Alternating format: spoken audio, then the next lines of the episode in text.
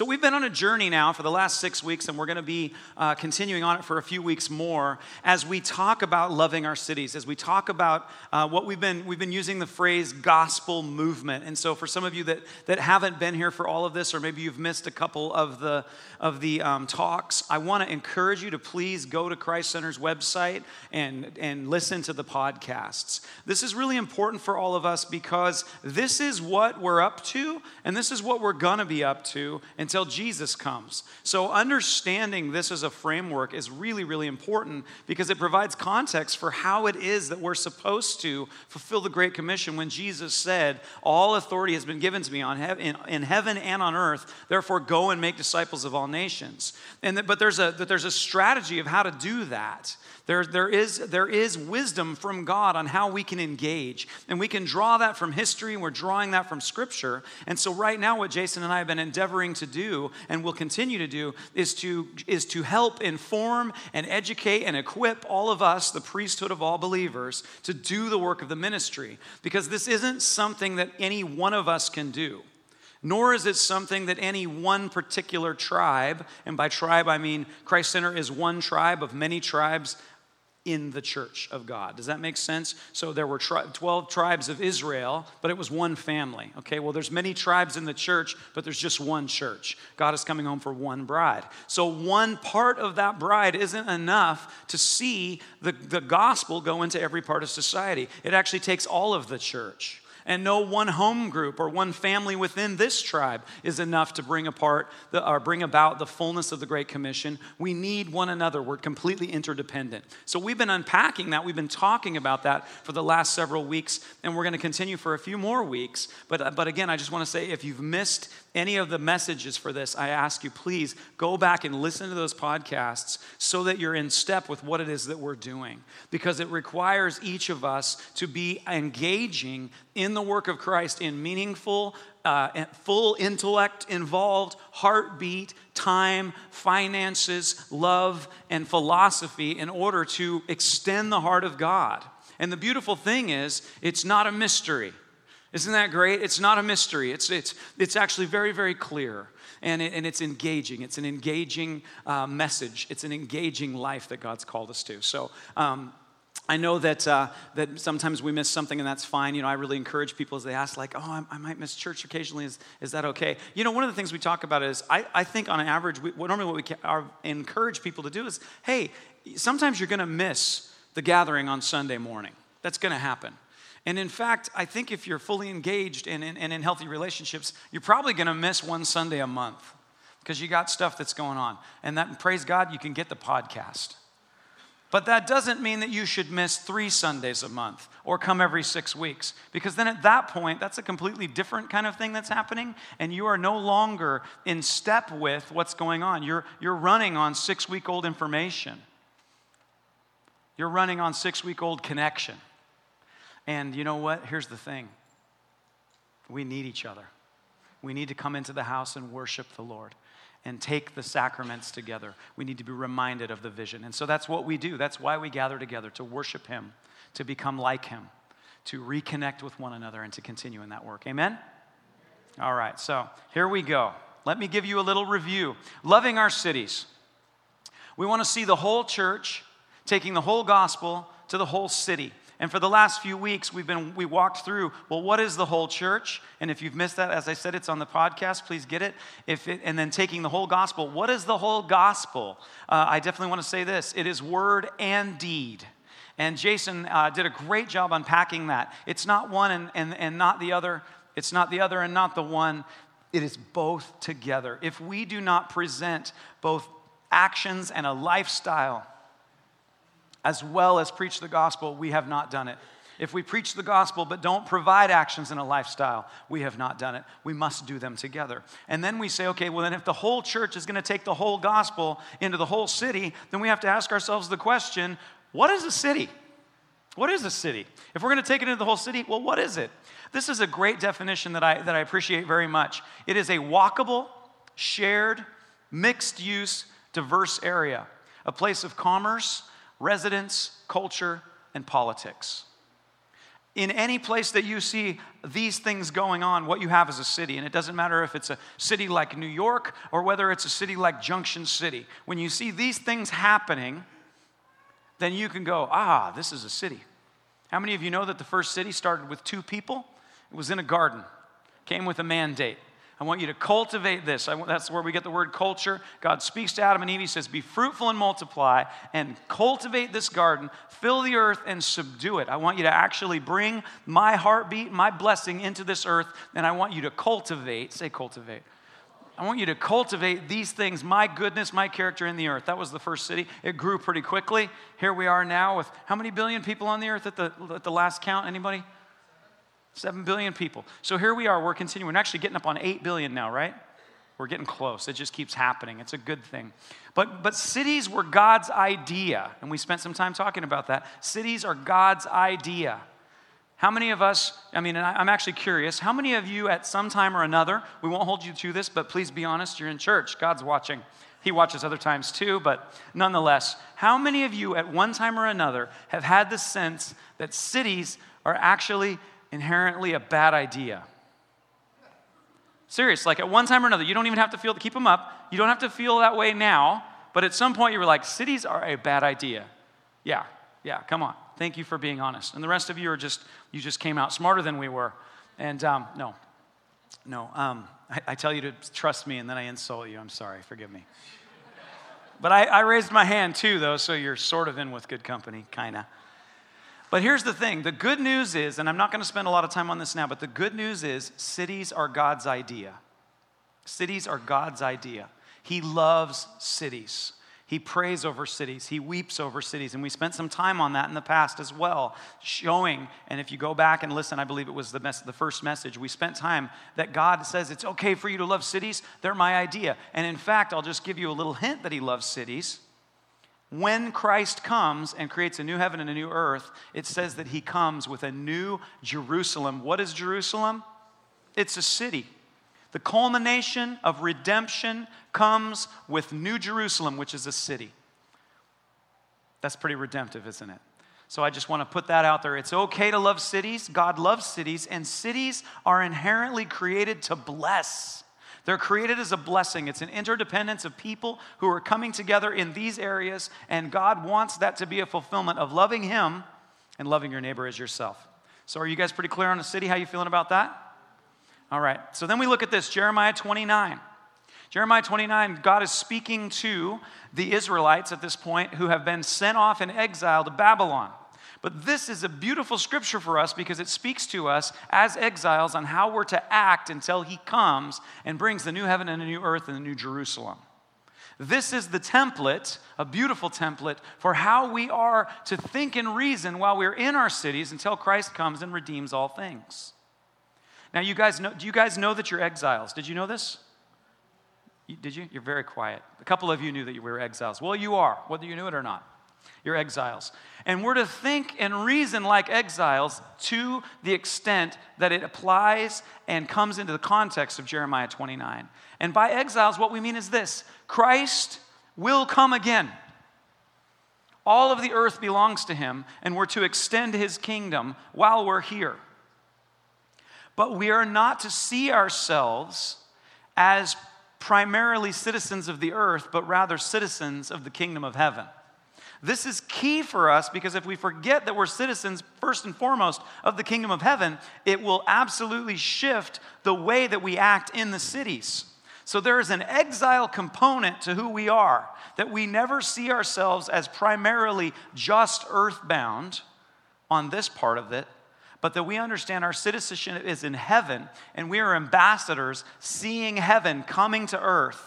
And we're establishing as much heaven on earth right now because of what God's told us to do as, as is absolutely possible until he comes. And the scripture says when he comes, every eye will have seen, every ear will have heard the gospel of Jesus. Every eye will see him when he comes, I'm sorry. Every ear will have heard the gospel of Jesus Christ, and then he'll come.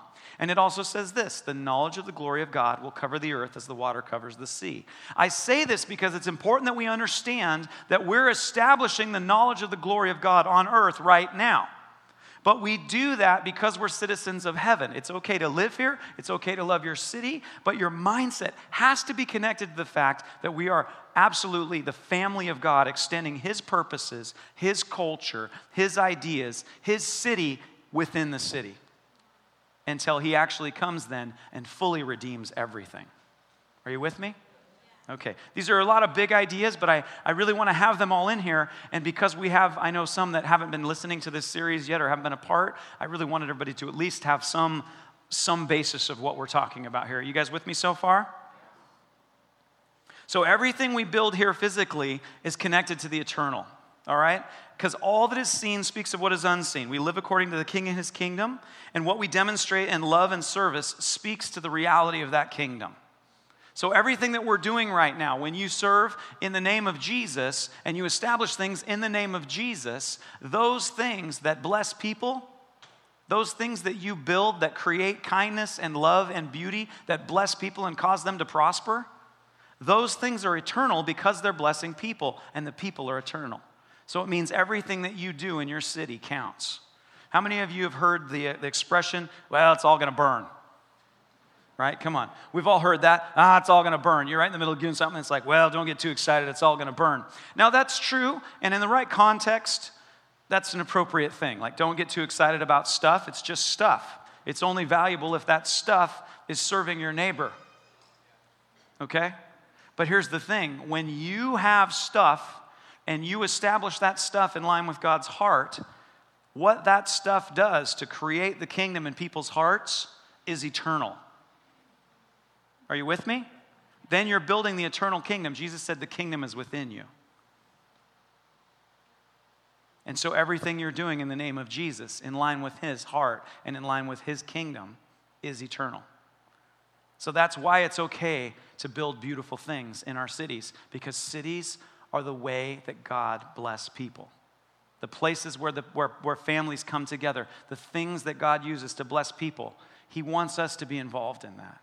All right? We're all together so far? So let me read Jeremiah twenty-nine. So the Lord of hosts, the God of Israel, to all who were carried away captive, whom I have caused to be carried away from Jerusalem to Babylon, I want you to build houses and dwell in them. I want you to plant gardens and eat their fruit. Take wives and beget sons and daughters, and take wives for your sons, and give your daughters to husbands, so that they may bear sons and daughters, that you may be increased there and not diminished. So God is saying, while you're here, I want you to increase, not decrease. So that's huge. I want you to increase, not decrease. I'd like you to say the word increase. That's right, because that's what God wants us to do while we're here. He wants us to increase. He doesn't want us to hold out and, and back up. He wants us to move forward and extend His kingdom. And He means that with having babies as well as every other aspect of the kingdom. He goes on. He says, and seek the peace of the city where I've caused you to be carried away captive, and pray to the Lord for it, for in its peace you will have peace. And we spent some time on this, but it's that word shalom. It's important that I unpack this word shalom. When God is telling us, I want you to pray for the shalom of the city in which you live, it's not just a one word, a, a one, a tiny little identifier. It's all of this. Now, in a lot of times, uh, Bible teachers will grab a word and they'll look at it and they'll say, every single thing that this word could mean is what it means in this particular verse. And that's not always a wise way to interpret words, right? Are you guys with me?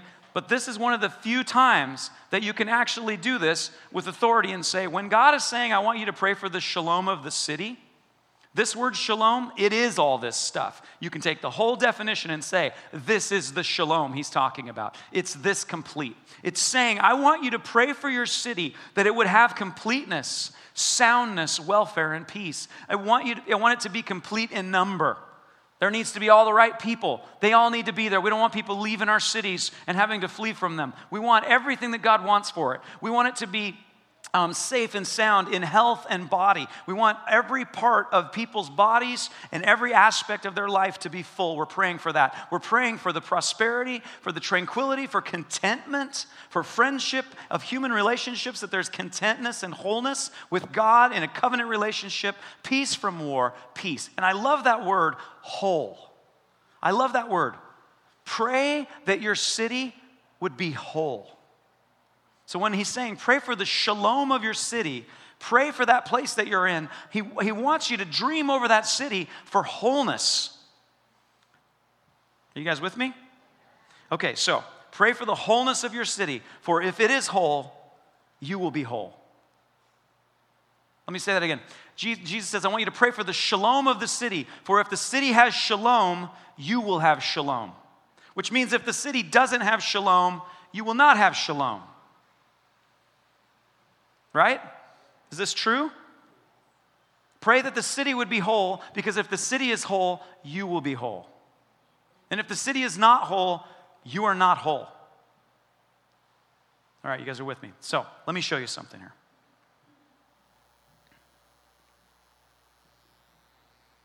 I think.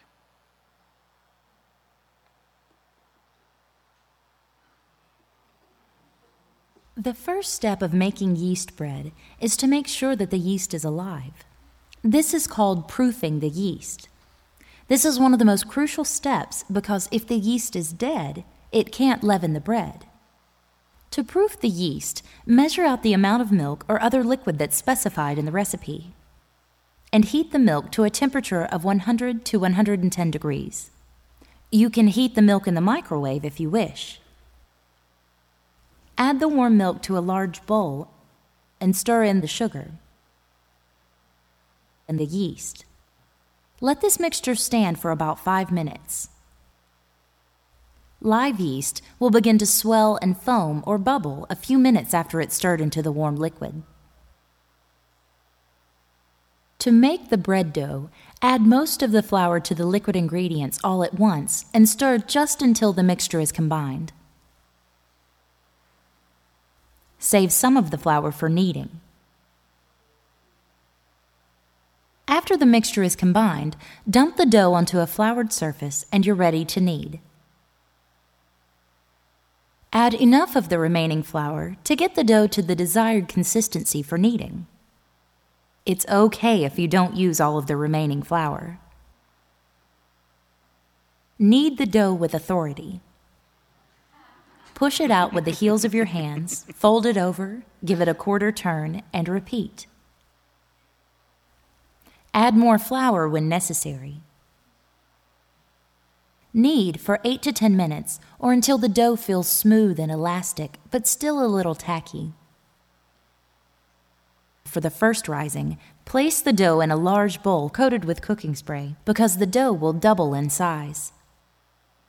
Cover the bowl with a slightly damp, lightweight dish towel and place in a warm place, approximately eighty-five degrees, free from drafts, for one hour. When the dough appears to have doubled in size, gently press two fingers into the dough. If the indentation remains, the dough has risen enough. Punch the dough down in the center to deflate it. After you've punched the dough down to deflate it, turn the dough out onto a floured surface for rolling. For this recipe, we want to roll the dough into a rectangle. Lift the rolling pin up slightly as you near each end of the rectangular shape.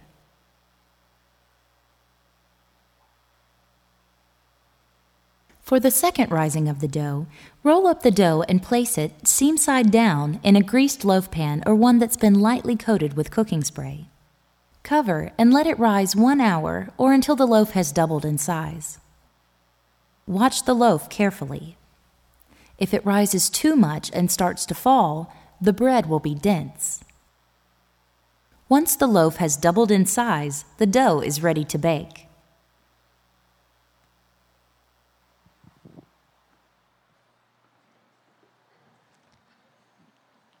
Just something about watching bread get made. I'm hungry now. Better, better hurry this up. Luke thirteen, twenty through twenty-one. And again, Jesus said, "To what shall I liken the kingdom of God? It is like leaven, which is yeast, which a woman took and hid in three measures of meal until it was all leavened." How much of that loaf did they not get yeast into? None. That yeast is everywhere in that loaf. I thought it was interesting. It was kind of a little a little uh, bonus But I love that she said, take aside a little water, a little warm water.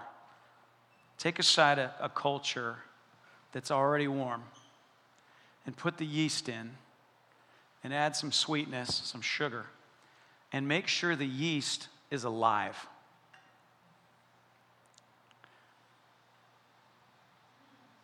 You're in the warm water right now. And there's the sweetness of worship. There's the sweetness of fellowship. There's the sweetness of the word which is being preached. How good and how pleasant it is when brothers dwell together in unity. God commands a blessing there. This is the place where we come together with, with, with our wounds, with our fears, with our great ideas and with our bad ideas. And we come together and God brings us to life. We take the, we take the elements and we remember that it's by grace that we're saved. We are not better than our brother. We're not worse than our brother. We are saved by grace just like our brothers and sisters. And if we're dead, we come to life. Because come on, sometimes we are dead yeast, aren't we? It's just true. It's okay. You can say it. But we come in and in the, in the, and in the warmth of fellowship and the warmth of what we do here, it activates us and we start to bubble and we start to froth and we get active, don't we? We get active. You get activated. But then you take the yeast, and it says the kingdom of heaven is like a little bit of yeast that a woman took and, and says three measures of meal. That's like sixty pounds of flour. This is a lot of bread. And it and and it begins to, I loved it, knead it with authority, right? Did you like that? Knead it with authority. I thought that's an interesting way to say it. Until it is in the whole loaf. And you know what's amazing? When the yeast, when the kingdom of heaven, when the people of God get into the whole city,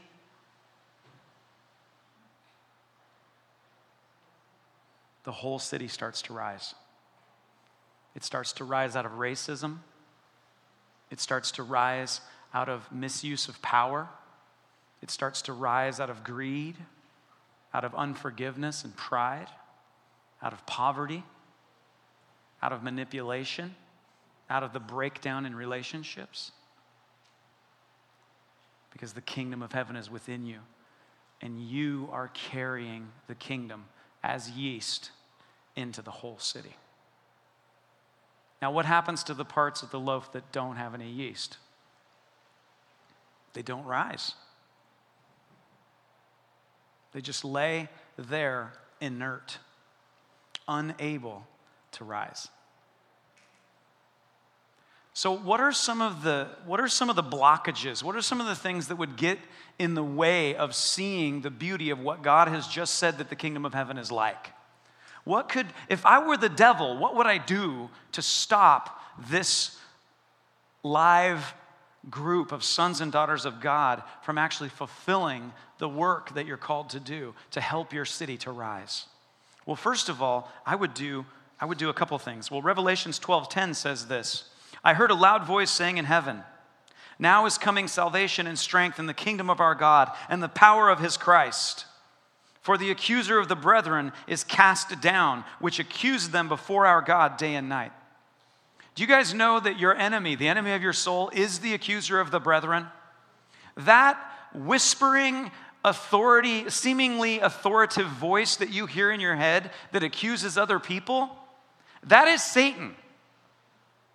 Whoever this crazy person is that just shot a bunch of people because they engage in homosexual activity, I guarantee Satan was there saying, you're doing the world a favor because these guys are doing something wrong and it would be better if you just... And that person listened to that voice. Now that's an extreme case of it. But here's what I want you to know. The enemy is here doing the same thing with us all of the time. You are the object of God's affection. And Satan hates you. And he hates everyone who is made in God's image, which means everyone. And his one desire is to steal, to kill, and to destroy. And the best way that he can do that is to pit people against each other. And that's what he does. And the best place where he can get it done, it's kind of hard to fight with other people if you just live alone somewhere. It, I mean, you win all the arguments. You know, it's it's just easier. You can live at peace with all men when no one else is around. That's easier to get there. But when you're in the city, and again, we're talking about Harrisburg, and we're talking about Uh, Monroe, and we're talking about Junction City, and we're talking about any place where it's the walkable, diverse, multi-use place of culture, et cetera. Anytime we have these places, the enemy is there accusing the brethren. The kingdom of heaven is like yeast to come in and to begin to work in through the whole loaf. But if I were the enemy, you know what I would do? I would accuse other people. And I would create a us and them mentality. You see, what I would do is say, well, yes, we want to follow the Lord. We're yeast. But the problem is, those guys over there, they're the problem. The problem is those guys over there. They're not loafy enough for our yeast.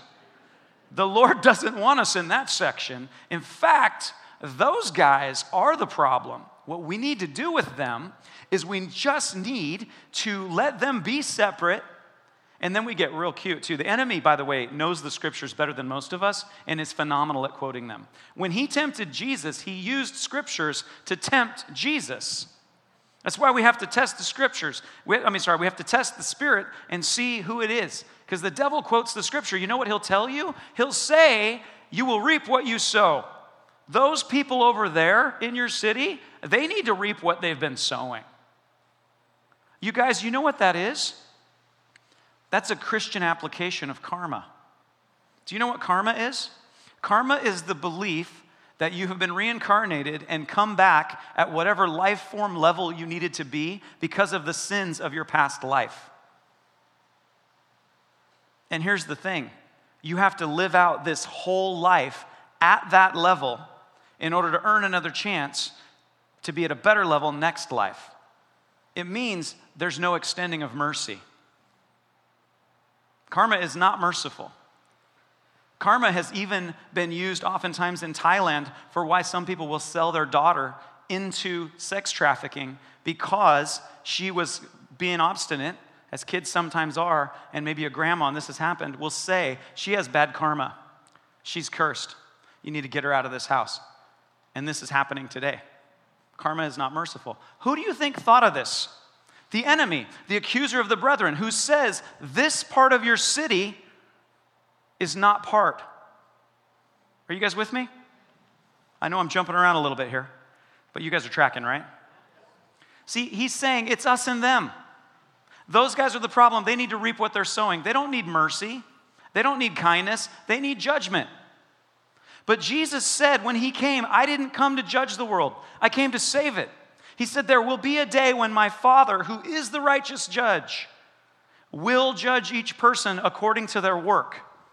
And it will be according to what they did with me. Did they believe in me when they heard the gospel, or did they reject the gospel? That's what it'll be based on. But until that day comes, Jesus says, it's my kindness that leads to repentance.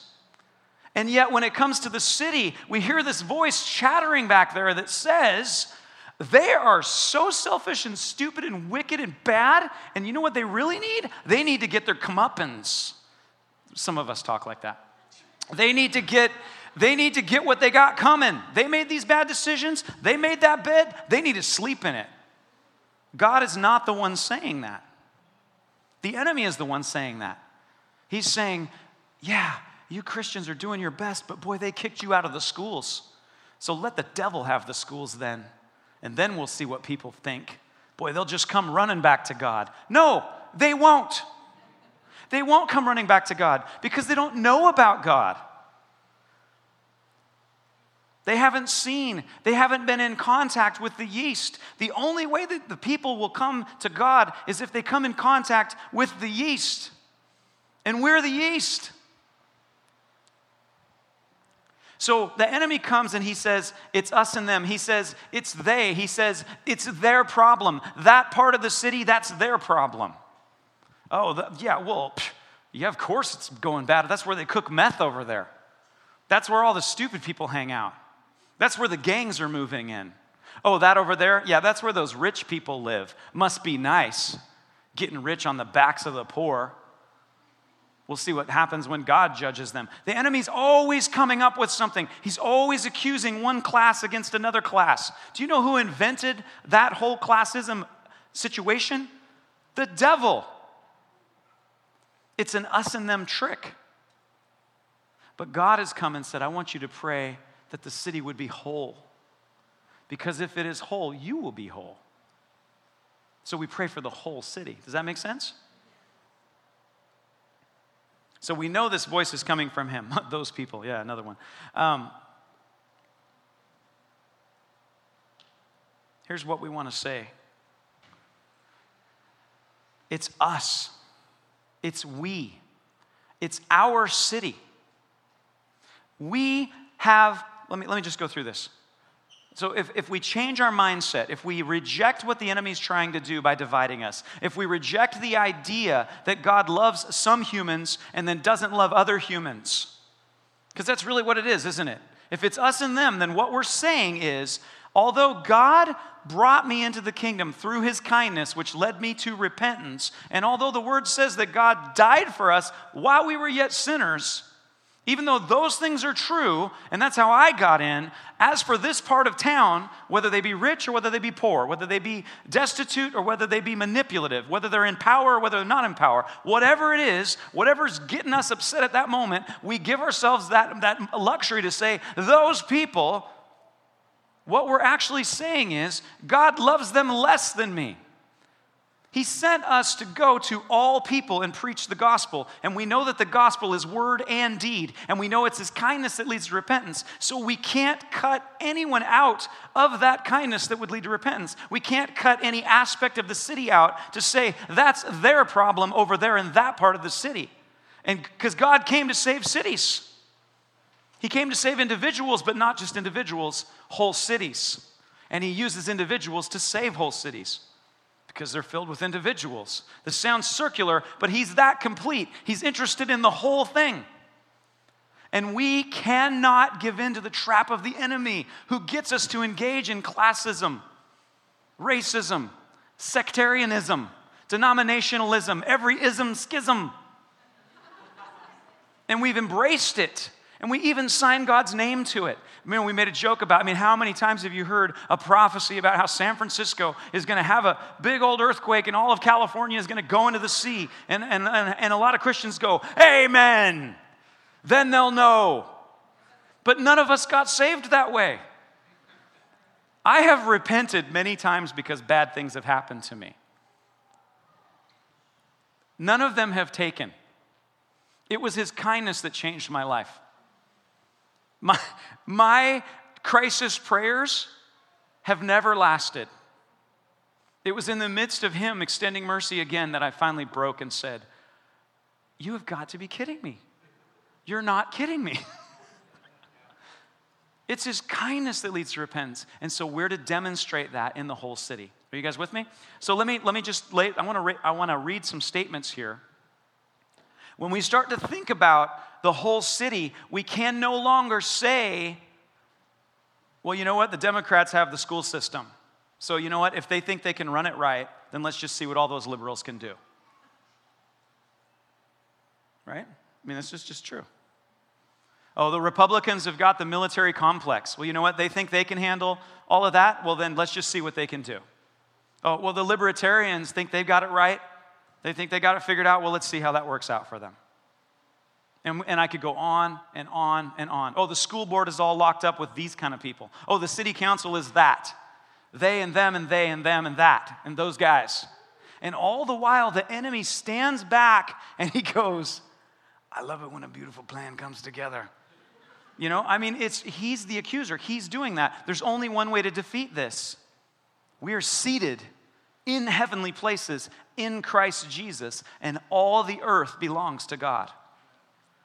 I'm going to say this. I love it I love it in, in Joshua, when the angel of the Lord appears to Joshua before he's getting ready to go into the promised land. And Joshua asks him this, "Are you for us or are you against us?" And the angel of the Lord says, "Neither. I'm the commander of the angel of the armies of the living God. I am neither for you or against you." I'm following what he's got going on. And here's the beauty for us. Though we need to participate in every level, on every school board, and in political parties, and in all of those things, our name is never Republican or Democrat. It's never independent or, or whatever. We're not Presbyterians or Baptists. We are first and foremost primarily citizens of the kingdom of heaven, able to maneuver in every situation unto the blessing of God for cities, knowing that he is working. And so that gives us a freedom to pray for the wholeness of the city, even if our least favorite party gets the credit for that four years. Gosh, I'd love to help you out with that, but it's going to make your party look good. And I just can't do that. The kingdom of heaven is pretty radical. We rise above all these things. You notice I didn't say we don't participate. We must participate. But our position is to say, Father, how do we release blessing with wisdom in the time that we're in? Are you with me? And so we look at the whole city. We look at city, parts of our city that are controlled by people we don't agree with, and we say, God, how do I care for that part of the city? So it will change our language. Here's some language we begin to speak when we look at the whole city. These are our children. These are our neighbors. These are our problems. These are our opportunities. These are our challenges, our failures, our successes, our governments, our schools, our city. So then when we begin to engage with Jeremiah twenty-nine, and we're going to continue to unpack this, but I'll end with this thought. As we begin to engage with Jeremiah twenty-nine, And, and oh, I'm looking so, I'm excited about Isaiah sixty-one too. It's coming. But it says, I want you to live there. I want you to plant there. I want you to work there. I want you to marry there. And I want you to pray for the shalom of the city. Because if it is whole, you will be whole. And suddenly then, there is no problem that is not our problem. We must pray then for our schools. If our literacy rates are down, then we say, God, our schools, our literacy rates are down. And we don't give ourselves the opportunity to say, they are doing it wrong and they need to fix it. We say, God, we're doing something wrong. If we're so gridlocked that we can't get along, then God, heal that. If we don't like each other so much that we refuse to get along, then God, heal that. If, if wisdom is so far from us as a people that we can't even see what's clearly in front of us, then God, heal that. But our problem is thus and so. Not their problem. Not God, heal them, those guys, those people. No, these are our cities. These are our children. We don't say, Lord, those lazy, homeless people, they need to get a grip. We say, God, we have a problem. Some of our people in our cities are unable to thrive for whatever reason. But then we don't get to figure out what the reason is and be done. We begin to pray towards that. And we ask God, God, how do I pray? And then each of us will find this. We'll find our assignment. Because as we pray, God will say, great job. Every time, guys, every time the answer that you see something in your city, the answer is pray. When you see something in your city, what's the answer? That's right. Pray for the wholeness of our cities. Pray for the wholeness of our cities. Pray for the shalom of our cities. And then as we're praying for the shalom and you begin to say, oh, it's our city. You notice I didn't say it's my city because it's not my city. It's our city. And you notice that I didn't say it's your city because it's not your city. It's our city. See, it's our city. And when we're praying for our city, it changes the way that we pray because suddenly then I have a responsibility to do something. But then I'm also humbled because it's way too big for just me. I got to get us involved. And as I begin to pray from that place of understanding that it's neither mine nor yours but ours, and that everything belongs to the Lord, then I say, God, how do I pray for our city? And he begins to direct those prayers. My imagination lights up because I'm no longer trying to shove it off on someone else and shutting my brain down. I, nor, nor am I crushed with the responsibility of every problem, because I don't say it's just mine, it's ours. And then I pray, God, for the shalom of the city in this area, in that area, in this area. Karen prays all the time for businesses to come into Junction City. She has been praying now for ten years. Actually, we were prayer walking before that, but she has been praying for businesses. We've brought it up and prayed and prayed and prayed. And you know what we're seeing? Country Coach came back to life. Winnebago is coming back. We're seeing Cosmocorns was born since we started praying. Did I do that by ourselves? No. But we were a part of it. Our city has these things because we've been praying. We're praying for our schools. We're praying for the families because these are our cities. And so in the midst of that, as we pray these prayers, then God begins to also give us strategies in where we engage, and we'll begin to walk through that in the coming weeks. May the Lord bless you and keep you. May he cause his face to shine upon you, and may he give you peace. Jesus said these words, "All authority has been given to me in heaven and on earth. Therefore, go and make disciples of all nations." That is what we're doing in this life. I commission you in the name of the Lord Jesus Christ. The prayer servant team is coming. If you need healing in your body or encouragement, please come forward. God bless you.